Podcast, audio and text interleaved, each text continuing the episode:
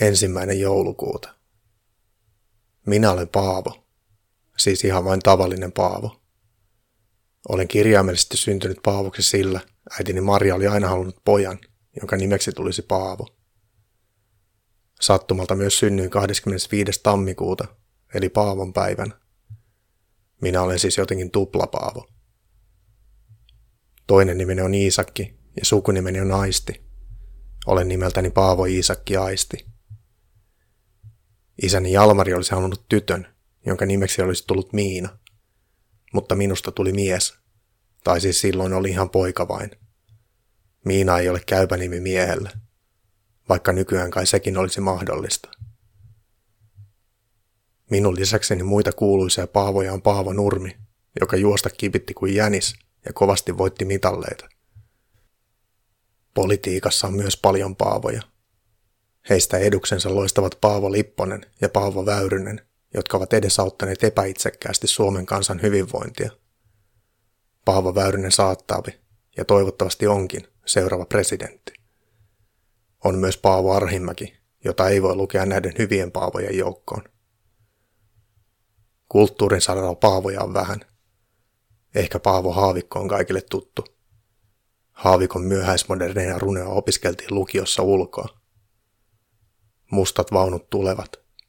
Seudut kukkivat sumuun. Minuun jumalat vajoavat. Minuun hiljaisuudet vaikenevat.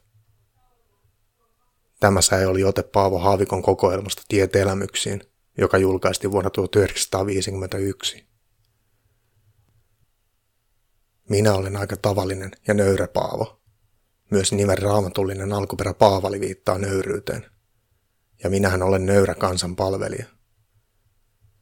En ehkä sittenkään ole täysin tavallinen Paavo, sillä olen vanhempi erikoisetsivä Paavo Aisti.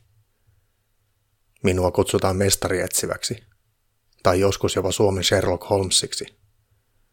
Minä pidän kuitenkin matalaa profiilia ja en koskaan isottele titteleillä tai urani melkoisilla saavutuksilla. Minulle riittää se, että toiset poliisit täällä keskusrikospoliisissa kunnioittavat minua. Poliisien kollegiaalinen kunnioitus on aina aitoa. Sain tänään erittäin tärkeän soiton, ehkä urani tärkeimmän. Apulaispoliisipäällikkö Westerbakka soitti ja antoi tehtäväkseni tutkia rikosta, jonka taustalla on syytä olettaa olevan ulkomaisten valtojen hybridivaikuttamisen keinot. Nimittäin sain kuulla, että Suomen presidenttiparin oskukoira on kadonnut. Illemmalla istuin KRPn toimitiloissa Vantaan Tikkurilassa, tarkemmin Jokiniemen kujalla. Istuin yksin neuvottelutilassa, avasin kannettavan tietokoneeni ja aloin kirjoittaa kadonneen tuntomerkkejä. Kadonneen nimi. Pikkutassun osku onnekas. Huomio. Koiran ensimmäinen nimi tulee aina kennelin mukaan. Tuotemerkki. Tenterfieldin terrieri. Ikä. Hitusen alle kaksi vuotta. Pituus. Polvenkorkuinen. Lyhyempi kuin lyhin tapaamani rikollinen. Paino. Ei tiedossa. Hiusten väri. Koko kehoa peittää mustan, valkoisen ja ruskean kirjavan lyhyeksi ajeltu karvoitus. Tatuointeja? Ei. Viimeinen havainto kadonneesta. Mäntyniementie yhden eteläpuolella oleva puistomaisesti hoidettu sekametsikkö. Helsinki. Tapauksen tekee mielenkiintoiseksi se, että Kennelliiton rekisterissä omistajaksi on merkitty Jenni Haukio – eli tasavallan presidentin vaimo.